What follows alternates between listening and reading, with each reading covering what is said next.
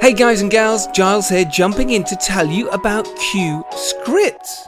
Well, they're a script analysis service who provide detailed, constructive, and professional reports on shorts, features, and TV scripts. They work with both emerging talent aiming for a break in the industry as well as established writers looking to take their scripts and ideas to the next level. They have experienced readers with a track record at honing scripts into the best and most appealing version for production companies and other partners. And because you listen to the Filmmakers Podcast, you get three months membership for free for a limited time. So get there now. Qscripts.com. Link is in the show notes. Easy. Qscripts.com. Check them out.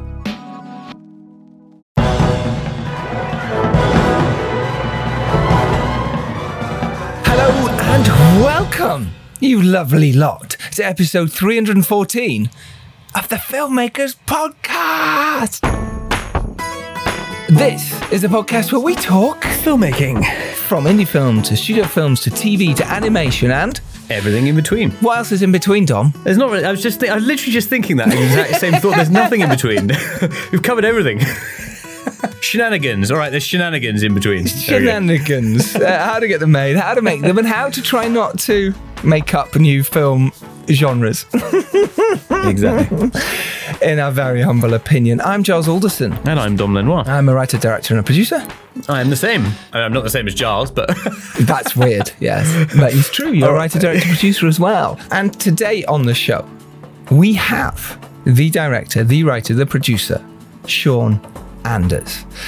Now, he is absolutely fantastic. This guest was amazing. This episode was amazing, wasn't it, Dom? it was. Yeah. I mean, it, it, it's it's hard because we have so many good guests, uh, and and as, true. as they are generally filmmakers, they're they're always quite open and quite friendly. But you know, sometimes you have a thing, and it's like they come on, they give you their professional sort of vibe, and then at the end of it, it's like you know they're just gonna jump out of there and, and get on with their lives. But but sure, you, you do sometimes get these guests where they come in and they're just they're interested in you, um, and they they they kind of talk to you like you're you're just just another person in the industry, and it's it's really nice and refreshing. Uh, and Sean was like very much one of those uh, people. We had a nice chat after the the episode as well. Uh, so We yeah, did as well, didn't we? Yeah, he was interested in what we were doing. shout out. He was a good good dude. Yeah, really, really nice guy. If you don't know, Sean uh, is the director, writer of Never Been Thawed, the director, writer of Sex Drive, uh, writer of She's Out of My League, uh, Mr. Popper's Penguins, uh, We're the Millers, Dumb and Dumber 2, and he also directed and wrote uh, Horrible Bosses 2, Daddy's Home, Daddy's Home 2, Instant Family, starring Mark Wahlberg, Rose Byrne, and Octavia Spencer. And the movie he's here to talk about today, it is Spirited. It is out now on Apple TV. It does star Ryan Reynolds, Octavia Spencer. And Will Ferrell. I mean, wow. Wow, wow, wow. This guy is a super talent. He's one of these that, you know, isn't a name director in terms of he isn't, you know, Spielberg, but boy, has he had a career. Wow, wow, wow, wow. What did we chat about, Dom? We talked about putting together a quite big musical in terms of production and uh, people on set. How to double up your dancers and singers um, to save save quite an impressive amount of budget actually, and I, certainly didn't notice. Uh, we talked about acquiring an actor of the highest level like Ryan Reynolds. When they're at a time when they're looking to do a certain kind of movie, uh, which he was, Yes. uh, and he got him right for this. And we really dive into his career. Obviously, he, he's got a huge back catalogue of movies. We could have talked about any of them, but time is against us. As always with these podcasts, so we had to uh, we had to bring it back to Spirited because obviously we wanted to talk about that as well. And just a great guy, really, really loved talking with us. You could tell he's, he loved helping filmmakers, and you know that's what this podcast is all about: helping you guys and gals go out there and make your films. Uh, and is, Sean is yeah. a perfect example of someone who's done that from the ground up, literally making stuff on his own with other people holding the camera, getting stuff done, and now he is working at the highest levels of Hollywood. This episode with Sean Anders, director of Spirited, is the last guest episode of 2022. Next Tuesday, we have our Christmas special with mm. all the hosts, well, as many hosts were available, and the Christmas quiz. It was actually about six of us. was. it, was quite a few, quite a few coasts, weren't there? a few coasts weren't there. Yeah, they were coasting away somewhere Coasting else. away, uh, but exactly, they yeah. were they're working or moving home, so they couldn't be there. Sadly. A whole host of reasons. Yay!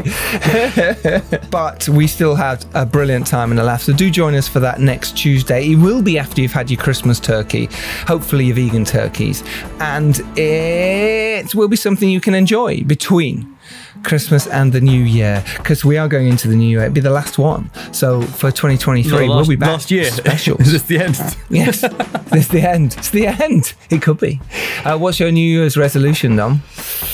Um, To do these intros earlier. yeah, we, we had this discussion. Yeah, that not not ten o'clock the night before ever again, which Yes. is what it always is. Sorry, Tobias. Poor long-suffering Tobias. But but no, Yes. actual actual res- resolutions. filmmaking ones. Film, yeah. Filmmaking ones. well. It, it's it is filmmaking, but it's not filmmaking, and, and I covered it on. I, I cover it future tense on the next episode. But actually, just lowering coffee intake, lowering sugar intake, just eating a bit healthier, actually is actually conducive to good creativity. Uh, being sort of wired and tired all the time because you're sort of on the filmic rat race isn't really the way to actually be productive. Um, although it sort of feels like you are, and it's a, it's an easy habit to slip into. So I think that's uh, that's my big one, uh, and just yeah, keep building good relationships with good people. Yeah, I love that. I love that. I'm going to spend a bit more time, uh, for me, a bit more time working out what I want to do next and making sure the projects are right and uh, made in the right ways. So That's it. Yeah. yeah, go into production in the right frame of mind, and sometimes you need that well-being and that uh, a mental break from it. And that's what this Christmas break's going to be for me, and I can't wait. I'm looking forward to it. Actually, first time, you know, really going. I'm not worried about, oh God, I've got to get that done. I've got to get that done, and that's really nice place to be. So apologies for those who aren't in that place uh, and you're worried about everything. Try and have a bit of time for you. Try and get your mindset in the right place so you can attack it brilliantly in 2023, and you can let us know um, by emailing us the filmmakers podcast at gmail.com about what you're up to what you're doing or going on our twitter page at filmmakers pod or what you're not doing and what you want to help with so before we get to the episode we have some filmmaking podcast news don't we dom We do indeed. Uh, yes, we, we've after working with Fan Carpet, um, who cover most of the sort of the big events and, and all the indies as well. yeah the big cinema releases they're there interviewing major stars like ryan reynolds and will ferrell Yeah, exactly. And um, and sean anders Exactly. So we, we caught up with them at the uh, Three Day Millionaire premiere and um, decided that they used to have a, a podcast that they, they would sort of partner with, and they were keen to to reignite a, a relationship with that. So um, we've done that, which is which is great 'cause it gets gets the podcast out to new ears, basically, which is uh, fantastic. which is what this is about. So again, do tell your pals about this. You know, if you like it in any way, say, look, listen to Filmmakers Podcast because you're into filmmaking. There's going to be something you should get from this. But yeah, delighted to be joining forces with the fan carpet. They they really know what they're doing. Uh, they have so many great guests on as well. So yes, them along with Nerdly uh, and a few others now we've collaborated with. But yeah, delighted with the fan carpet moving forward. So do check them out. The fancarpet.com. They're on YouTube. That's mainly where their their channels are. So you'll see some of the stuff from Three Day Millionaire as well, uh, which is still available on Sky. Watch it over Christmas. Why not? Also, watch when the screaming starts over Christmas. Yes, which is where Dom. Where can they watch it? Uh, Amazon Prime, uh, Sky Store, Rakuten, usual suspects. Usual suspects. And watch Phil's film as well, because that's a great, great one. Please, Prancer Christmas Tales on Sky now. Watch them all over Christmas and let us know what you think. Support us in what we're doing, uh, and we will support you back. Uh, so, shall we get to the episode with Sean Anders? Let's do it. Let's get into the spirited of it. Very, very good. we this go. is myself, Juzzles, and Dom Lenoir chatting with director of Spirited, Sean Anders. Enjoy. Hello. Hello. Thank you for joining us. Yeah, no worries. Appreciate your time a lot. How you doing? Good. Where are you guys? We're in London. Oh, nice. It's freezing. Yeah, I'm in Colorado. It's it's not too bad here. you know, we've looked at your career and it, it's it's pretty incredible. It really is. It's one of those that you know so many people would love to have had, and your start, and then moving on to these incredible films. You know, writing Dumb and Dumber two, and then going straight into Horrible Bosses. You know, to write and direct. It must have been incredible. I suppose maybe just go back a little bit to the start. What made you want to be a filmmaker? Was was there a, was there a key moment for you? I don't know if there was a key moment. I I always loved movies, and I had this kind of unique situation where my mom worked. She was a dental hygienist, and she worked at this dental office that was about. There was a mall a mile away, and then a mall a mile the other way that both had movie theaters. So in the summertime, when there was nothing to do, I would go to work with my mom in the morning and walk to one mall and go, you know, pay for one movie, go see all, you know, go see like two movies that were playing there, right. then have lunch, go walk to the other mall and see another movie or two. so I, I, I really, I, I loved going to see movies by myself and I don't do it much anymore, but every time I do, I, I always think, why don't I do this more? I love doing this. Mm. And so I think that's where it started for me.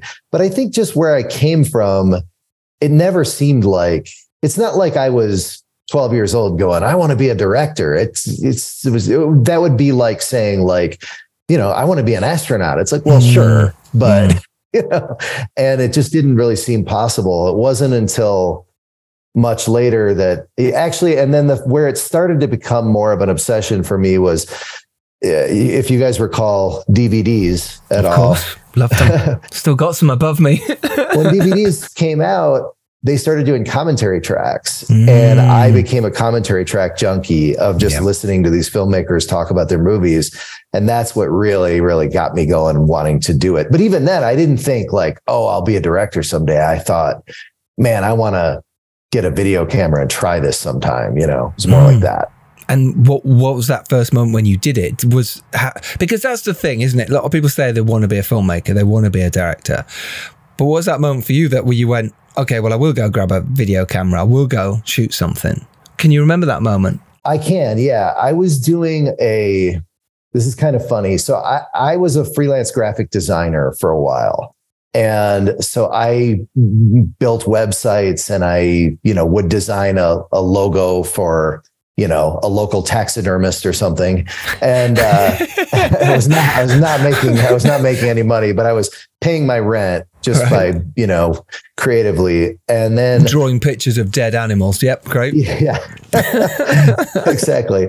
And then I, I did get a video camera and I was doing some artwork for this uh gosh this is a ridiculous thing to explain but i was doing this some artwork for this um gosh what is it? It was it was a scholarship program where they have a big banquet. Right. And i was designing some artwork for this banquet and then the person who was putting it on knew that i was dabbling in video and said hey would you you know would you want to make some money and and make a video presentation for it. And I said, absolutely. So I talked them into, so I had to interview a bunch of high school football players, which here is not the same as it is there. Are they the same as, as represented on, on every American sort of comedy film or, or drama? Yes. Yeah. so I had to run around Phoenix uh, doing videos of interviewing high school football players. And then I talked them into letting me uh, use those players to shoot a couple of comedy skits for the present. And they they said great. And I, I did these sketches, and I had so much fun. I was completely obsessed, and it's all I cared about. And I was mm. putting way too much thought. In. These people got a really good deal. Right. because you went. I treated it. like it was Citizen Kane. You know, I was like, I was so, I was so into it, and I just, I, that was when I knew, oh my God, this is all I want to do. I just want to do this every day. yeah, you know that's that's that's actually kind of similar to the Steven Spielberg uh, story, like you know in the recent film where he's kind of filming the high school footballers and doing promos for them. It's an in- interesting parallel there. Just if you want to if you want to take that one for future press. no, I, yeah, I really want to see that. I have not seen it yet, but that's that's really funny. So many parallels with Spielberg. Yeah,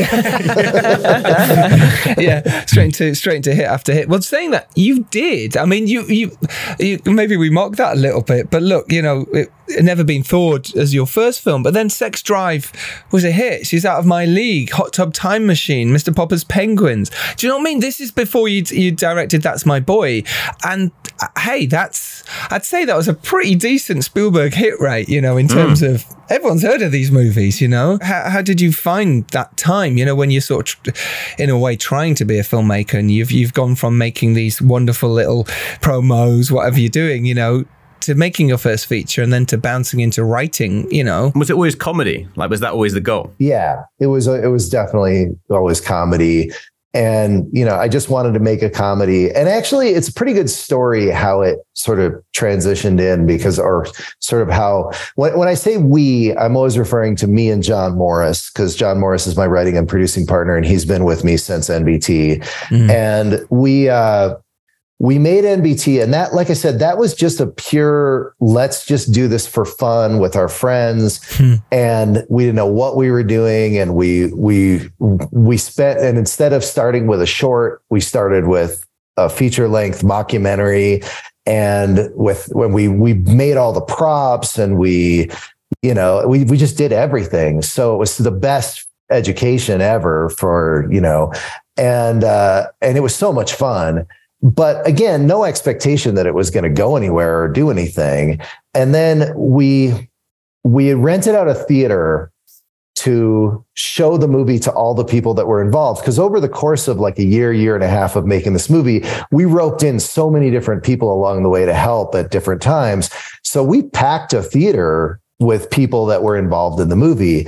And and they loved it and it played really great. But I owe my career to the kids that were working at the popcorn counter that night because afterwards, um, some of them came up to me and they were like, that was hilarious. And apparently one of them had gone into the theater thinking it was going to be a piece of shit and wanted basically went in to laugh laugh at it. Sure and then yeah. went back to his friends and said it's actually kind of funny and then they started going in shifts to watch the movie and then they but they so they didn't get to see the whole movie so they said how can we see it and i said well you know what i'll get you a dvd of it and i i burned him a dvd and then they showed it to some one of their bosses and then he got us into some little film festival there and then he actually asked if he could put the movie up in this college theater in Phoenix. And we were like, sure. Yeah, and please. then this little theater is normally does really bad numbers all summer because you know there's no students in town. So once the students left, he just left it there and it literally played at this theater for like four months. and it was Love the coolest thing. Yeah. And and anyway, that's where it, that's where it started. Um, and there's there's so many more lucky breaks, happenstance, hard work, just so many, too much to explain. But when I trace it all back, if I have to put it to like one point, I always sort of trace it back to those those people working at the popcorn counter. and I think that's why that's why cinemas are so important because you know you don't know who's who's going to be there, who's an enthusiast, and and where it's going to go to. And like playing at these local places, even small film festivals, you don't know who might be a local to the festival and, and might see your movie, and then suddenly you're you're kind of rocketing away. Yeah, and you know the here's the thing though, we didn't write a script to that movie because it was all improvised. It was all non actors and friends, so we just wrote outlines of scenes and just said you know, here's what we want to do roughly. And then we would just try things and whatever. So then once, so then we ended up getting an agent and then we thought, oh, we better learn how to write a script. how, how, did you, how did you get the agent though? Like, sorry, just to, just to jump into that, cause that's a bit that people struggle with sometimes. Well, I always just tell people just, you know, get an agent, no, I'm just kidding. Uh, that was brilliant. We were both like, "Oh my god, how are we going to get out of this?" well, in our case, that's another pretty good story. We got into this. There was a guy who had seen the movie who had produced a couple of movies in Hollywood, and he thought it was funny. And he was on the board of this little film festival that doesn't exist anymore, that was in LA and he kind of pulled some strings to get us into the festival. I'm trying to make this the really short version because this is a long story. but uh, then he said, but you have to hire a publicist. Now we were all broke as shit. Like we didn't have any money, you know, so we had to figure out, we had to kind of pool our resources and figure out how can we hire a publicist. So we get this guy.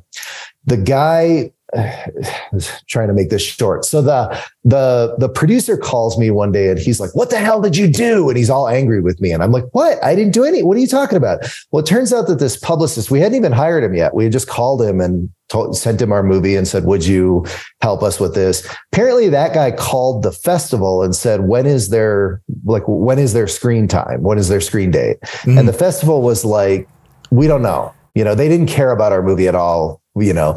And uh, so the, the guy then called the head of the festival and yelled at him and said you got to do your job you know? Yeah. and then that guy called the producer and yelled at him and the producer called him and yelled at me and said fire this guy. I said i didn't even hire him. So i called the guy to tell him that we won't be needing his services and i get his answering machine and i so i just leave a message hey give me a call and before he calls me, the producer calls me back and he says, Hey, did you fire that guy yet? And I said, No, I left him a message. And he said, Well, don't, because I checked him out and he's actually pretty legit. Mm-hmm. So if he's going to rep your movie, I said, Well, you just said you got in all kinds of trouble for this. And he's like, Yeah, but you know, if you get some good press on the movie, everything will be forgiven. Mm. So we we hired this guy and he could not get anybody to even look at the movie, let alone right. review it. So yeah. we basically just wasted our money.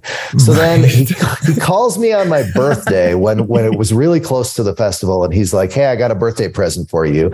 And he plays me a recording from a critic from the LA Times. The one place that watched the movie was the LA Times, the wow. biggest paper in wow. town. Oh God. And, and he loved it. Great. And so then his his article came out about the festival, and it was a picture of us, and it was a big big thing about our movie, and a couple blurbs about some other movies, and then and then we got our screen time, and it was like 7 p.m. on Saturday night. Wow. and Perfect. it was still just a very small festival. So we tried we tried to call agencies and get some people to come out. So we got one agent to come out and one agent's assistant to come out and see mm-hmm. the movie. The screening was really good. It was pretty well attended and it played big laughs, played really well. So the the both the agent no the agent's assistant liked the movie a lot and said i'm going to talk to my boss about it the agent told me you know i'm not going to lie i didn't love the movie i feel like i'm a little old for it it's not really my cup of tea but could you get me a DVD so I can show it to some of the younger people at the agency? Okay, sure. So then the the boss of the guy who liked it just rejected it out of hand. and the other agent called and said, "You know, I don't really get this movie, but all the young people in the agency love it. So do you guys want to come in for a meeting?" So we went in for a meeting and we ended up signing at that which was a smaller boutique agency at the time but then they ended up getting swallowed up by a bigger agency. So we sort of got into a bigger agency by default.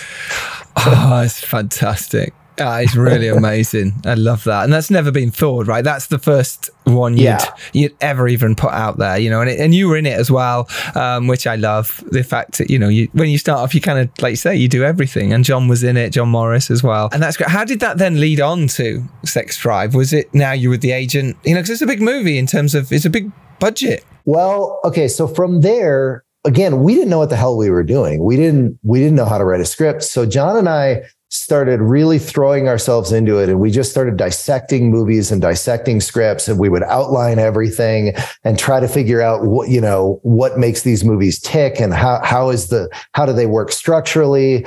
And we really poured ourselves into that. And and then they would send us out they, they call it the bottled water tour where you go out mm. and you just have general meetings with different people at studios and stuff. And it's awesome because you get to go to the 20th Century Fox lot, and then you get to go to the Paramount lot, and you have a meeting, and then nobody bothers you, so you can walk around the back lot and just like gawk mm-hmm. at all the cool stuff. Mm-hmm. And uh, so that was fun.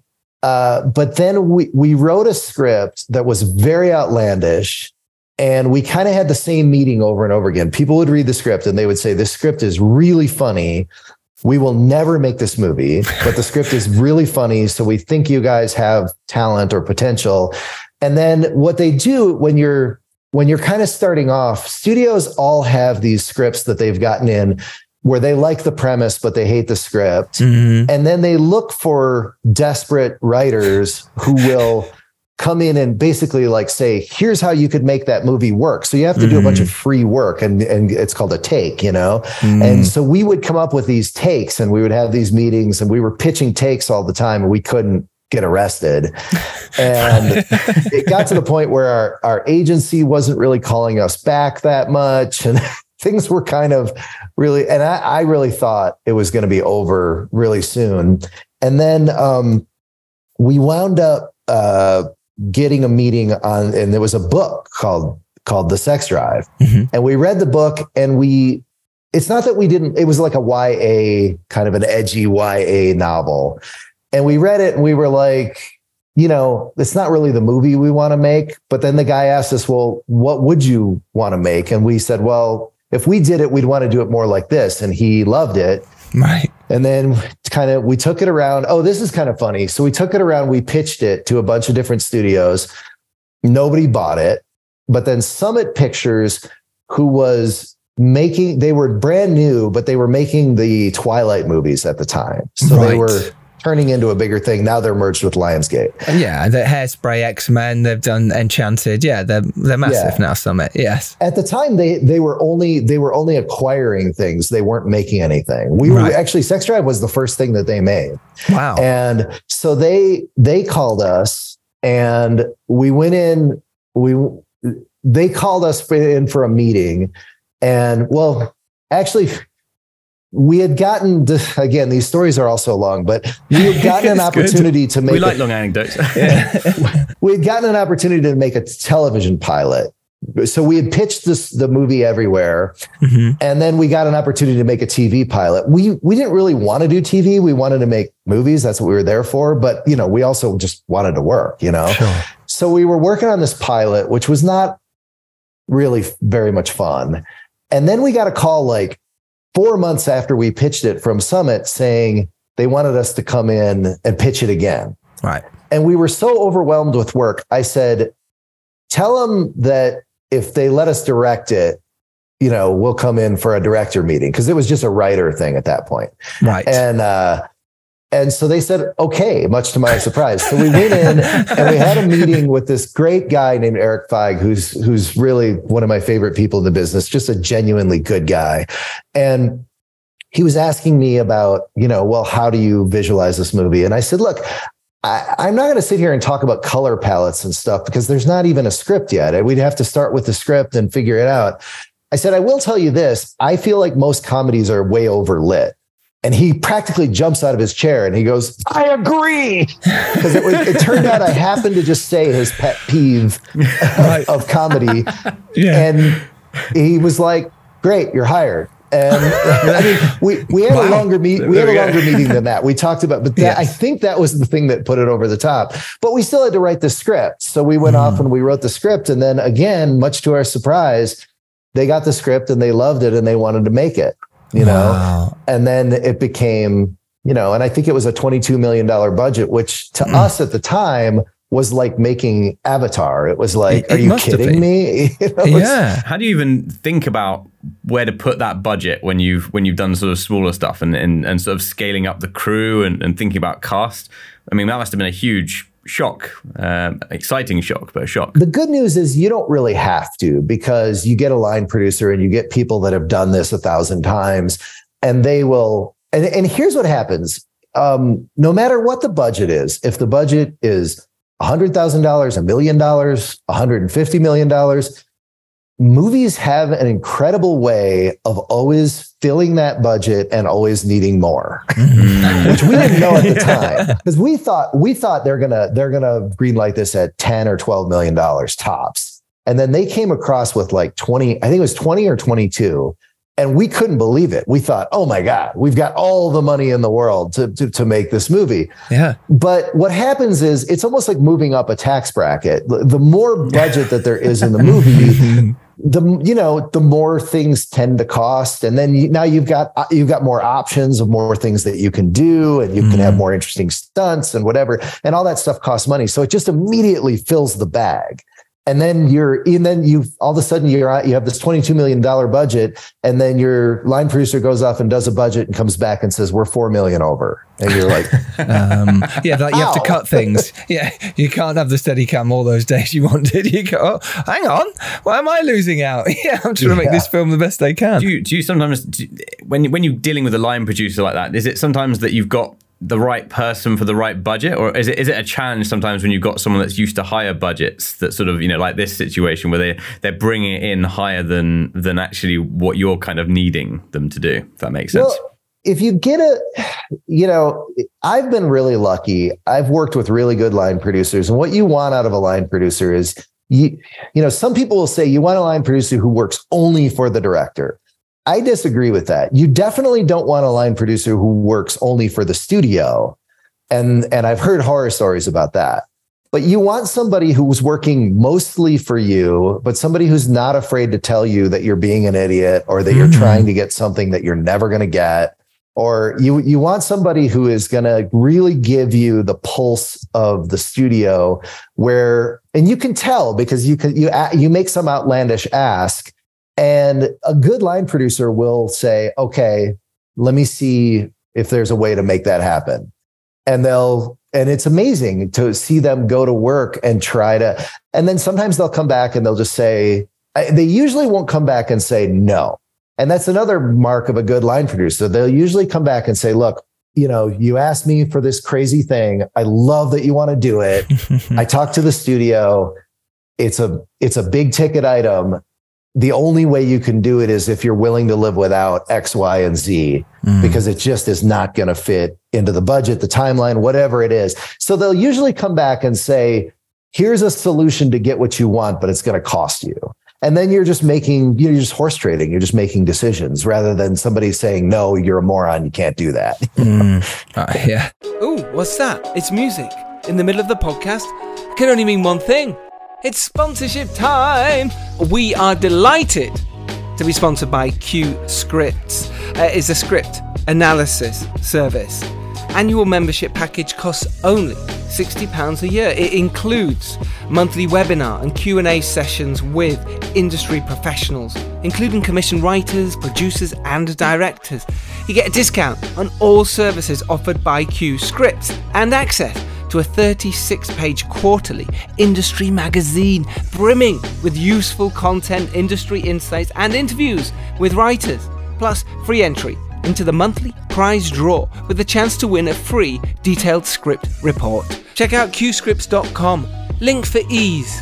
To make it easier for you so don't have to type it in is in the show notes. Just scroll down, click on it. There it is. qscripts.com let's get on to Spirited because I hope we have time to talk about That's My Boy or, you know, how you wrote We're the Millers, Dumb and Dumber 2, and directing Horrible Bosses 2. But let's get to Spirited for a bit. And then if we swing back round and it intertwines, then brilliant because me and Dom love Spirited. I'm a big musical fan. I love musicals in film. I think they're fun and brilliant. And this is exactly that. It's fun and brilliant and brash and amazing. Um, and while we're talking about that line producer thing now, because uh, you wrote this as well uh, with your team, and I'm just interested in, you know, when you wrote it and when you were thinking about that, while we were talking about the line producer and looking at the budget, was this something, you know, knowing how big it had to be. And look was this something that was always in your mind about okay well i'm gonna need this big dance sequence here. Oh and this one and this one and this one and this one. Was that always in your mind when you were thinking about the budget of this?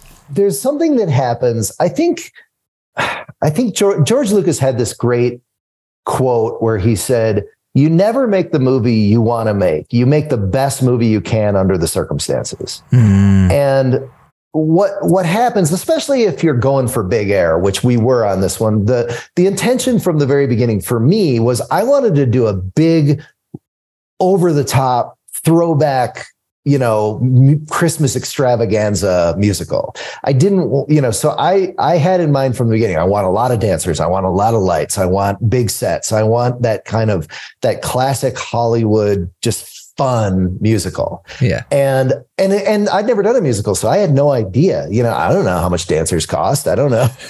so so I'm going. I want a hundred dancers, and they're going. Uh, take it easy. yeah, mate. Can you not double them up? How much does an elf cost? yeah, exactly. no, th- there was even talk. Uh, you know, because I, I also I'm one of those people that it's not that I don't take no for an answer, but if you tell me I can't do something, I'm always coming back and going, well, could we do it like this? Could we? Mm-hmm. A solution And- finder. Mm-hmm. So, so, you know, I had even suggested at one point, well, couldn't we shoot the same group of dancers three or four times and just composite them together and make it look mm-hmm. like we've got, you know, and we really went down that road for a while talking about doing that. And ultimately it just, it just was going to work out better where we had, we had like a core group of dancers.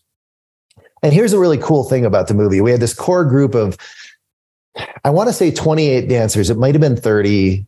Um, we, but we had our core group and we use them like a Broadway chorus. They show up throughout the movie, even when they're not dancing. They're in the background. We auditioned a bunch of them and gave them lines for. So when you see a person that has one or two lines in the movie, often you can see, oh, that's a dancer who in Good Afternoon is you know somebody from the 1800s and now it's a ghost dancer over here. So we have these same this family of dancers that repeats throughout the movie. And um so like i said i was talking about maybe compositing those dancers but it it worked out better to have kind of three tiers of dancers that we had our dancer our dance company that was with us the entire production. And by the way another cool thing about this movie is that you know unfortunately co- the covid lockdown nobody was touring none, none of the mm-hmm. broadway shows were up so we got we got this dream team of the best dancers in the country Yeah. because no one was working. So we got mm-hmm. to put all these dancers to work, which was great. And then we also had like a second and third tier that wasn't that weren't with us the whole time. But when we wanted to go bigger, we could bring in these people and then bring in these people. And I don't remember what your question was, but that's I went off on a dancer tangent. I love it. Uh, how do you how do you balance the amount of of, of musical numbers and, and dance numbers? Because I I'm not particularly like a musical guy. Like I like the odd musical, but I'm not sort of I don't go my, out my way for one. I never felt like there was too much music, and when the music came in, it was it was really good, and, and the drama kind of kept me interested, and then the set pieces were nicely balanced. How do you sort of decide what's the right amount of dancing and musical in a musical? Well, we worked with Pasek and Paul, the songwriters, and in our first drafts of the script, we had just written sample lyrics into so that if you were just reading the script, it would say it would just describe this musical number happens and and here's what they're saying and the numbers so that you could read the script and get a sense of what's going on. And then we worked with those guys. And for the most part, most of the places where we had picked that a song would go, for the most part, it stayed there. But there were a few there were a few things that ended up getting adjusted where we worked with the songwriters and they said, you know, it might be better to do a song here rather than there. And maybe this song could kind of repeat or or reprise or reprise, you know, throughout the movie and that kind of thing.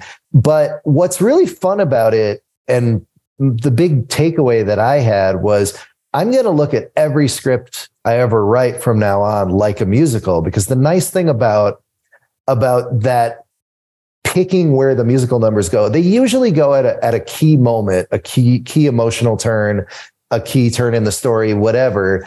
And then the song really has to be boiled down to just, you know, one or two pretty simple ideas.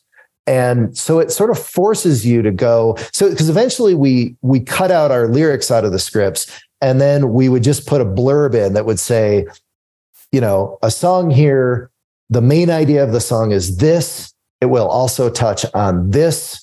And here's what's generally going to happen during that number. And it would literally just be this little paragraph in the middle of the script, which which is weird because you read these four lines that then turns into like, you know, five days of shooting. and that's incredible because you've you've written all, or at least story by credit, which as a director you definitely have a hands-on approach to the script with all your projects, um, all your films, apart from the ones that you've produced. In terms of that, then your writing process, and let's use Spirited as an example. How do you and John start? How do you break it down? Does an idea come? Do you bounce it backwards and forwards? Do you sit in a room together? How do you work together, especially on Spirited? Well, John and I, I think the reason why we've been successful is that we've got we've got a really good writing dynamic. I'm not going to say we never, we've had some big fights. We definitely argue, but not a lot because our kind of rule of thumb is if one of us hates something, we're not, we're going to keep looking until we find something that we both like. Mm-hmm. So neither one of us ever have to just throw our hands up and say, fine, I hate that but we'll do it anyway. We so we trust each other in that way. Where and, and to answer your question, process wise, it's pretty funny. It's a it's the most boring, uninteresting process you can imagine. It's just like two guys sitting in a room talking about whatever's going on in the news or politics or talking about our kids or our families or whatever yeah. And trying to talk about the script. And then usually what'll happen is you know John will show up and say I stopped at Burger King and this guy was doing this thing. And then I'll go, oh, you know, that's funny. What if in the movie and then it sparks something and then we start to talk about it and whatever.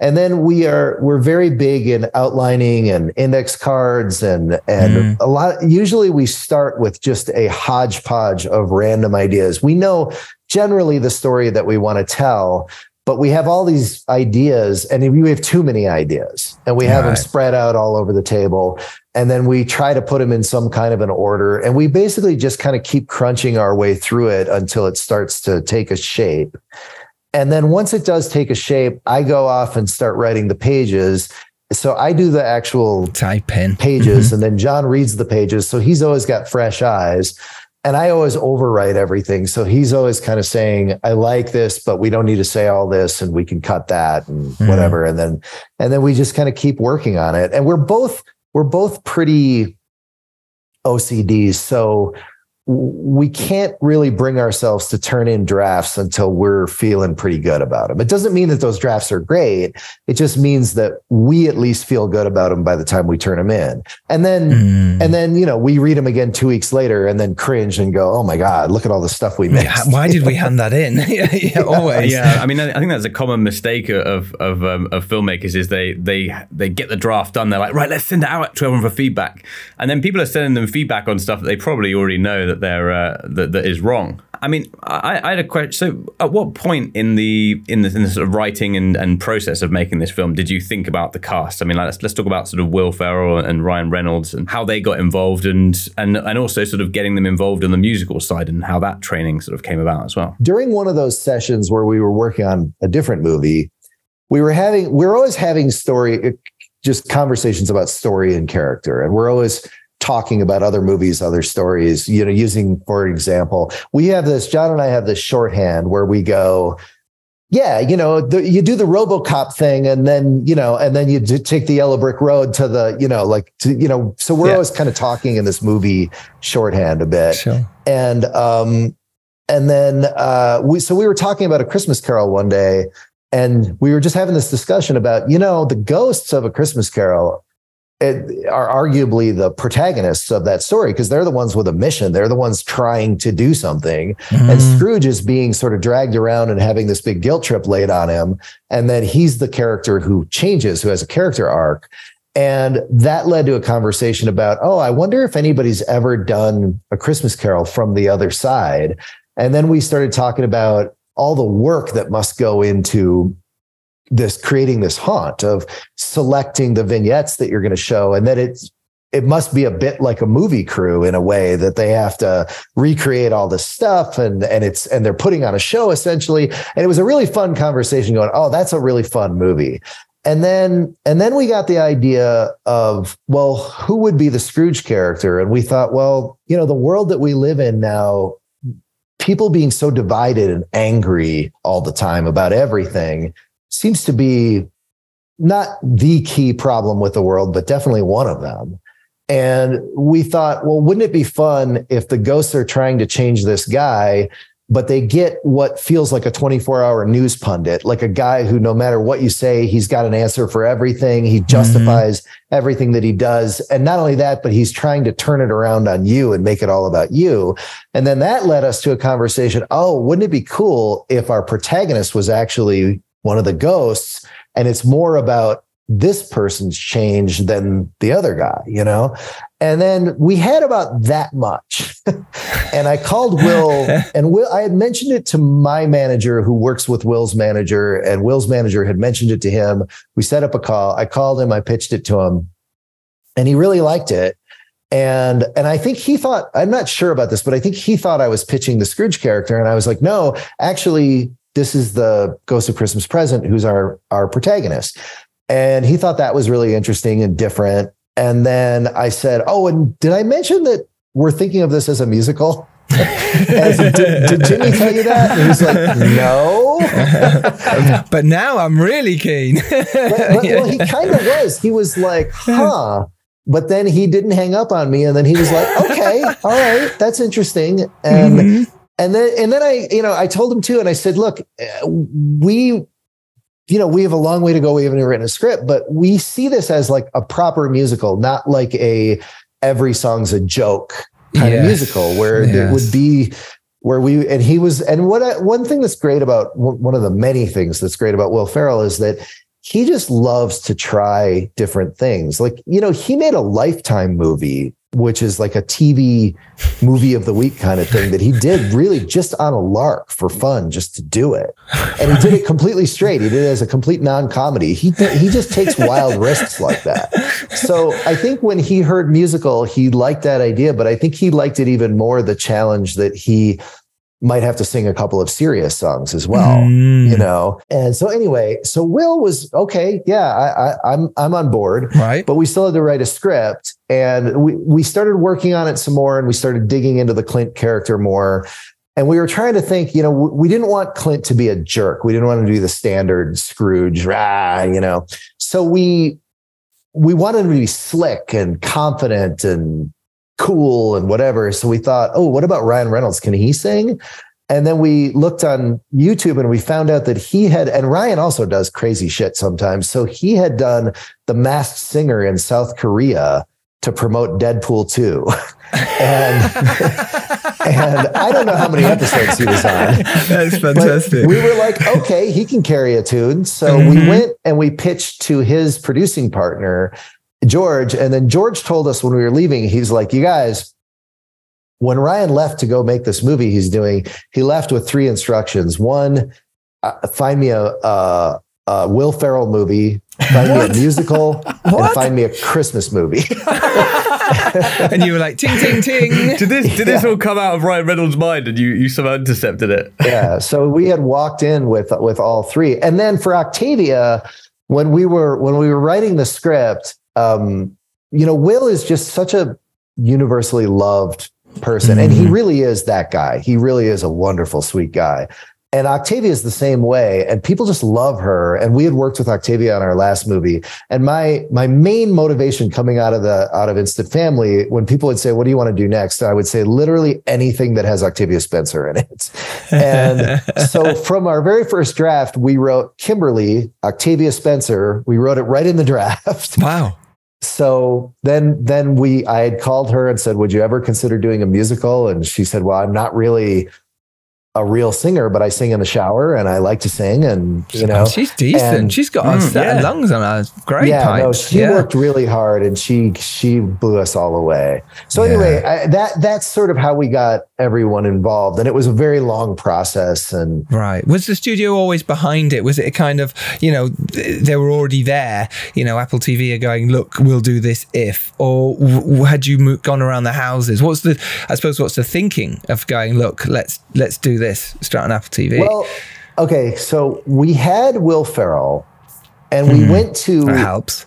we went to you know and, and the way that these things work is that actors get like attached to projects all the time that they don't ultimately do because they don't know there's not even a script yet they might say yes I, it basically means that they are interested in doing it if the script is good and they they like what they see um, so but when you have that that actor attached that people want for their movies it definitely you know, lubricates the gears a bit, you know? So we had Will and we went to one studio and we said, look, we've got Will Ferrell already.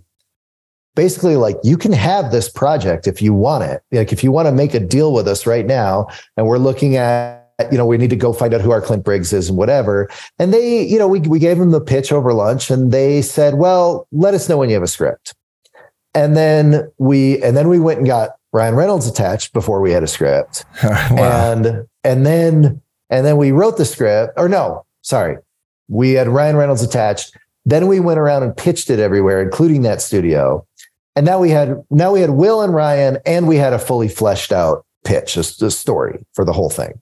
And everybody wanted it and um but it's interesting times right now where at least at that moment, the the streamers just have big, bigger budgets to offer. You know, mm. and this was going to be a big musical. Mm-hmm. I really wanted it to be in theaters because it was going to be a big musical. So when Apple came along, Apple had kind of said right from the jump, we would love to put it on screens and on our service and we were we thought that was great. We also I also really like the idea of Apple because Apple was relatively new in the game. Mm-hmm. They were doing some pretty cool stuff. Mm-hmm. And we knew that we would be more important to them because they really needed to distinguish themselves. So we knew we'd get the support from them, and we did. Mm, they've made some amazing, amazing shows. Uh, uh incredible, really great TV, and yours is now part of that wonderful world. So, congratulations on that. Do you think it's harder now to make comedy than than when you started out? I mean, I think there's less of those kind of movies, like like some of the ones that that you've done around.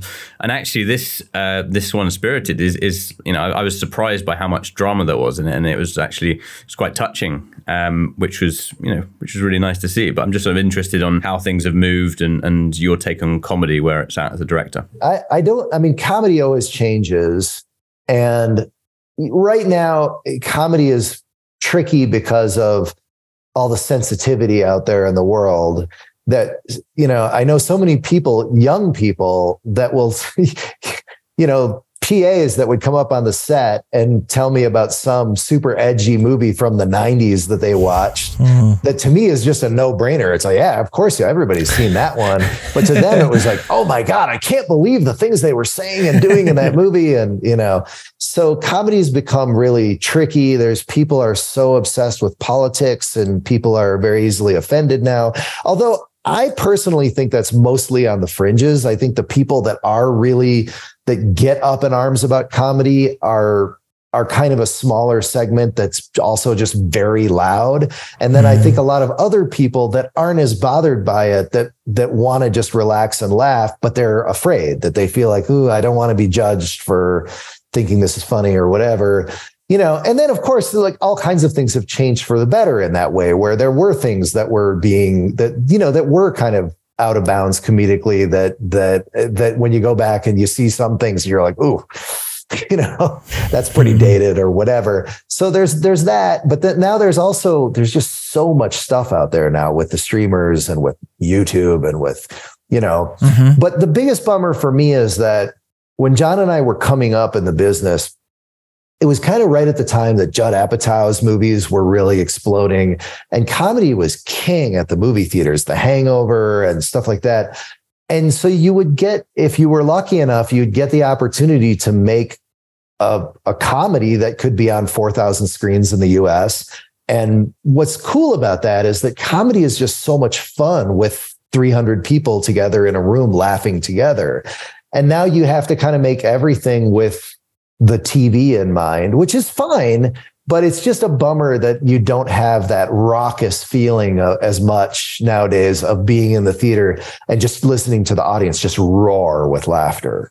Mm, yeah, it does make a difference. It, it really does. And I suppose, um, finally, then, uh, some advice, uh, if you can, for directors out there and writers. What, what, like something when you were at your lowest ebb that got you through, or something that you wish you done now that could help our writer directors listening? Oh boy. Um, well, I mean, look, uh, what I'm going to say is trite and obvious because that because it's true.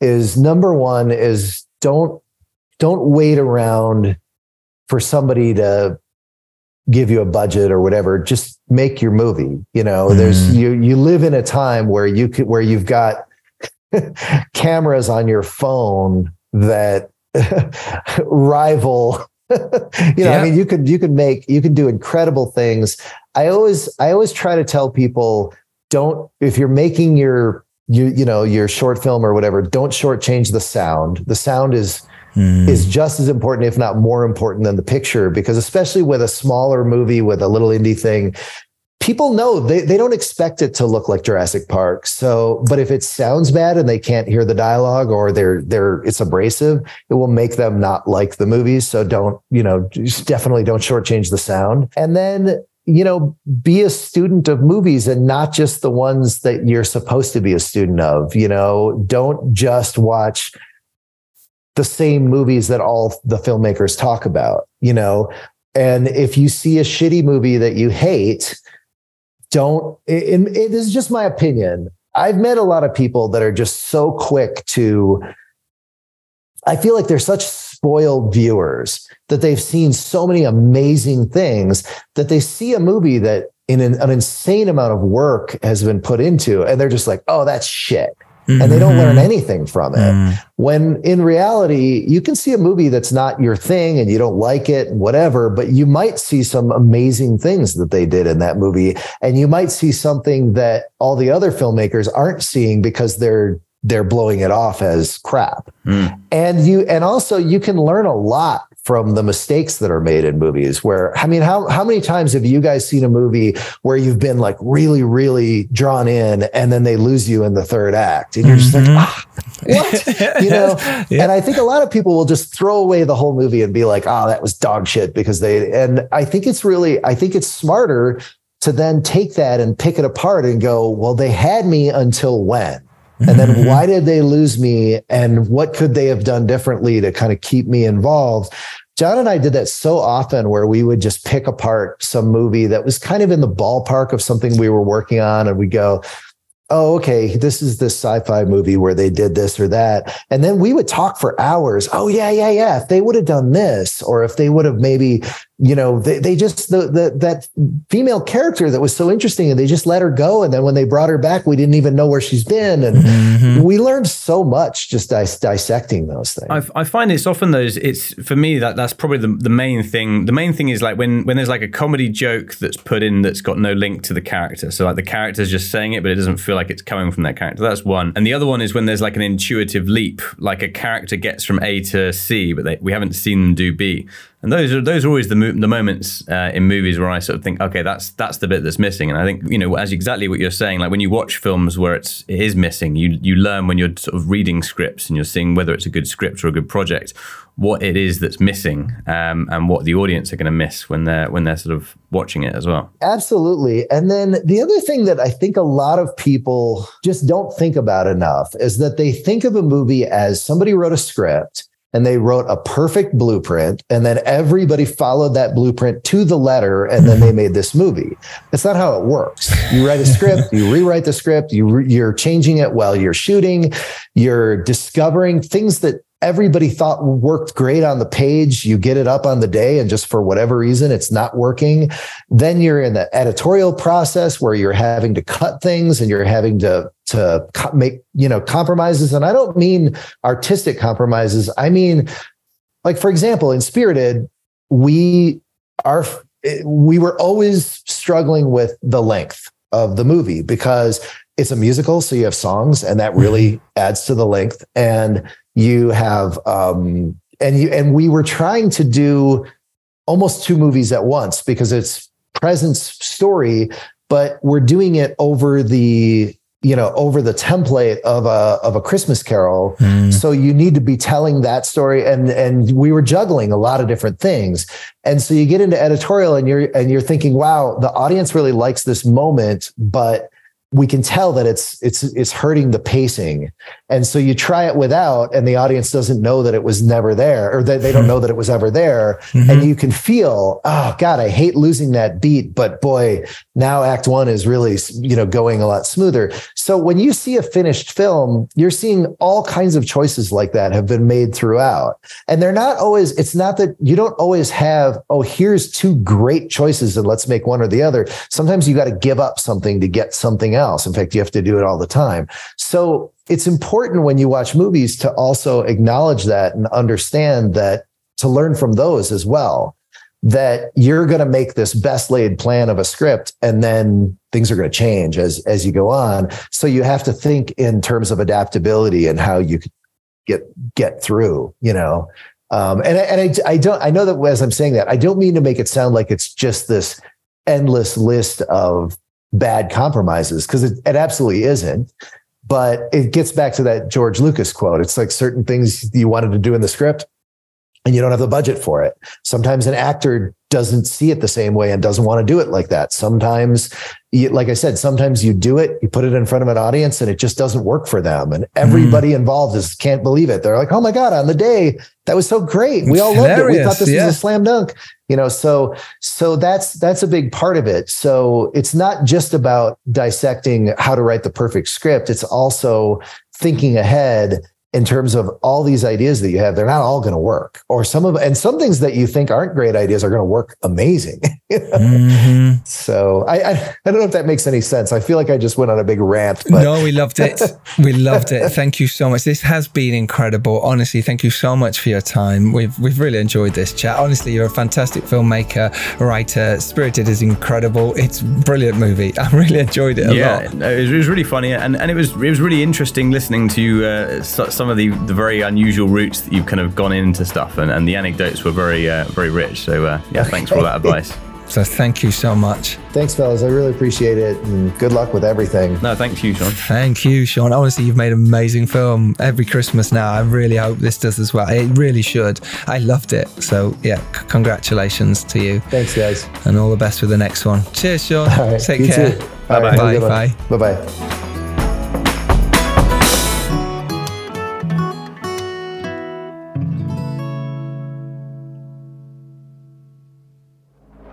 The Filmmakers Podcast exists thanks to your support.